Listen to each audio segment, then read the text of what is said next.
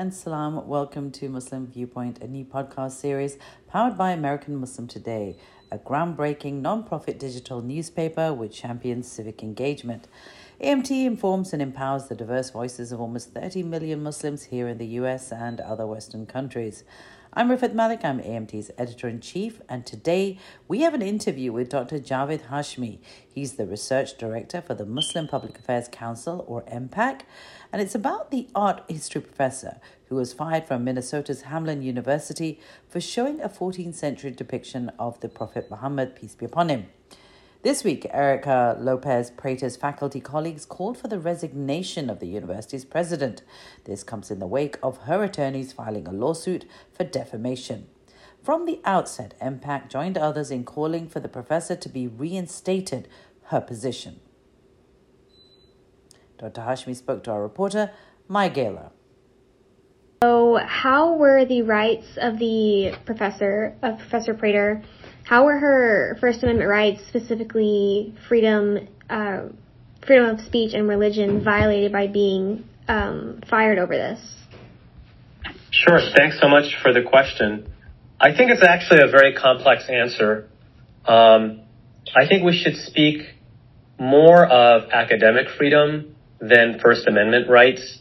Um, I think freedom of speech is hotly contested. I would argue that there really is no such thing as absolute freedom of speech as much as I myself. In the past, I was a quote unquote free speech absolutist until I started reading some philosophical works about free speech, including Stanley Fish's There's No Such Thing as Free Speech. Now I have come to the realization that even though there's no such thing as free speech, it's more of a pious fiction, but it's a good pious fiction, and we should encourage the idea that we should not curtail speech as much as possible. Now, of course, in the university setting, you're not going to allow everything and anything. You're not going to allow, for example, a teacher to spew, you know, white supremacism, Nazism, etc. So there are obviously limits, but I think we should um, preserve academic freedom and we should uh, encourage viewpoint diversity in the university setting. So I've kind of switched from this kind of line of absolute free speech to what I call a viewpoint diversity. And I think that's what was being curtailed when it came to the professor. Right, and so why has MPAC joined others in calling for the reversal of um, Prater's firing? So we think what the professor was doing is very important, which is contrary to what was initially out there um, it was not the case that she was showing an Islamophobic image or she was motivated by Islamophobia. Rather, she was actually trying to combat Islamophobia. And the way she was trying to do that um, was very important. She was showing that Islam is not monolithic. Islam is internally diverse. One of the principles of religious literacy is that religions are internally diverse. And that's an important principle to uphold if you want to combat Islamophobia. So Islamophobes want to portray Islam in a very monolithic fashion, and the monolithic strand, strand that they show is usually the most ultra conservative, even extremist understanding of Islam, and sometimes even a caricature of that. So by showing the diversity in the Islamic tradition historically, that professor is actually combating Islamophobia, and she even explicitly said as much that that was her intent. So I think she should be applauded for that. And so our organization, MPAC, wanted to come to her defense uh, for that reason. Yeah, and so um, if at all, why is this image considered to be offensive? And then how should have how should the student's complaint been handled instead?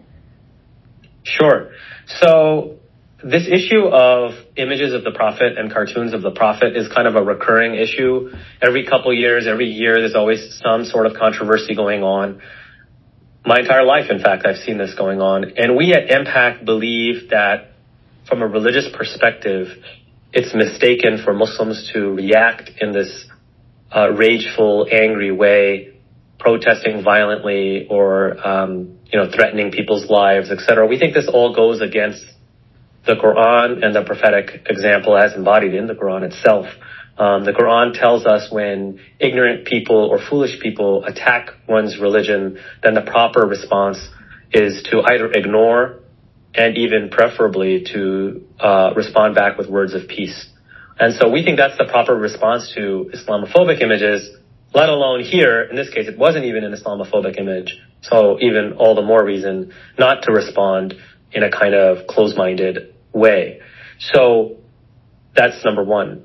Um, and I think your second question was, how do you think the university should have responded to the uh, student complaints?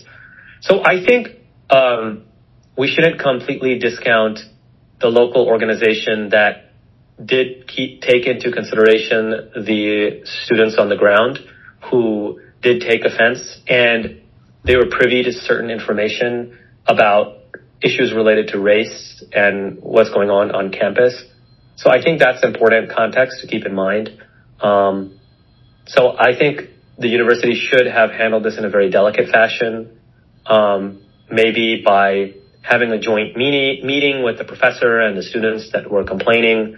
Um, I think that would have been a better route than to just reflexively have fired the professor. That wasn't firing the, the professor was an adjunct professor, so they just failed to renew her contract. But that's an effective firing, and that's another issue entirely, which is the issue of adjunct professors, which unfortunately they are treated very poorly. But I don't even think this is really ultimately an issue of um, free speech and wokeism as as is being portrayed in the media. Really, this is about an administration that didn't want to deal with any controversy and they were trying to take the path of least controversy and ironically it backfired and now all they are in, is in the news and getting um, all this controversy on them. So i think they bumbled and they made a mistake um, but they could have handled it in, in a much better way by just having a meeting with the different sides and having them talk it out yeah, definitely. Um, so, what do you say to those Muslims, including the students at Hamline, who were genuinely upset about the idea of showing any image of the Prophet, um, which is often considered wrong by most Muslims? Yeah.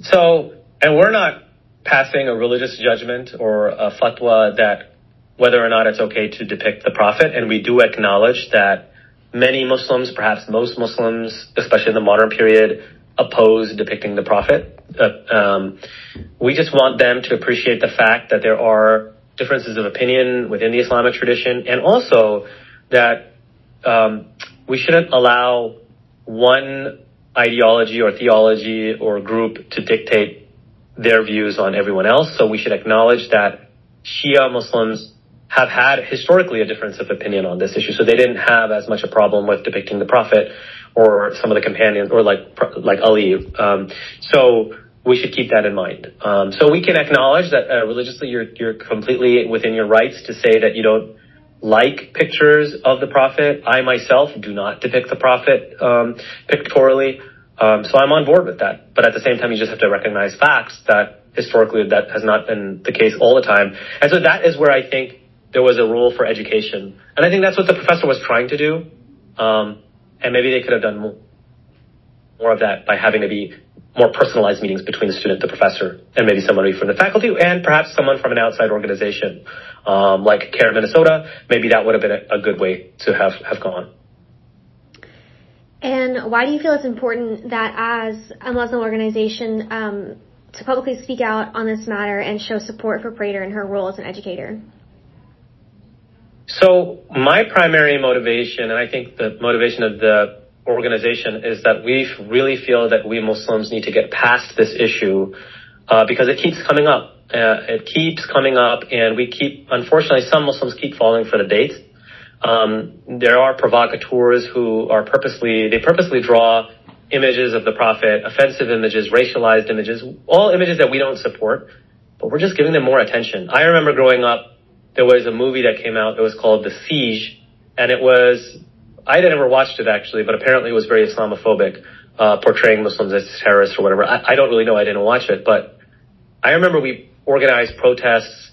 Uh, Muslims did, and the movie itself actually would have likely have been a flop. It got very low ratings by um, pundits, but because we protested it so much, people we gave them free press, and so they sold more tickets, more people watched it. And so we really need to understand that fact. And so the proper response, we believe, is to ignore and preferably to respond with words of peace and calmness and then depict our prophet in an honorable way, which is to talk about him and his teachings in a way that befits his uh, nobility and not portraying him as this violent person who would respond and lash out this way. And is free speech an absolute principle? I know you kind of already touched on this, um, but are there situations where speech should be censored? Um, for instance, if a well-documented Islamophobe is invited to speak in an academic setting, um, is there a price of freedom of expression? Again, this is a very great question. I think it's a difficult one. Like I said previously, I had been a free speech absolutist, and my sympathies are still lying in that direction. So I strongly believe in engaging the other side in debate and dialogue. This is why I debated uh, Robert Spencer of Jihad Watch.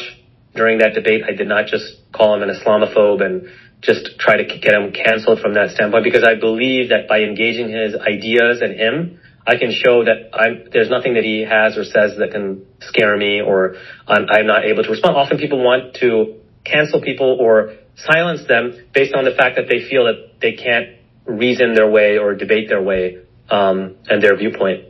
So I think it's important that we engage the other side. We encourage viewpoint diversity. Of course, universities are going to strike some sort of balance. Like I said, they're not going to have neo-Nazis coming on campus. Nonetheless, I do think within the realm of, of reasonableness, we should encourage diversity of opinion. And I am worried about the constraining of viewpoints on university campuses. I myself am finishing up my PhD at a, you know, at Harvard and it is, I think worse at certain, you know, let's, let's call it what it is, elite universities. It, I think the freedom of speech issue is worse on those campuses.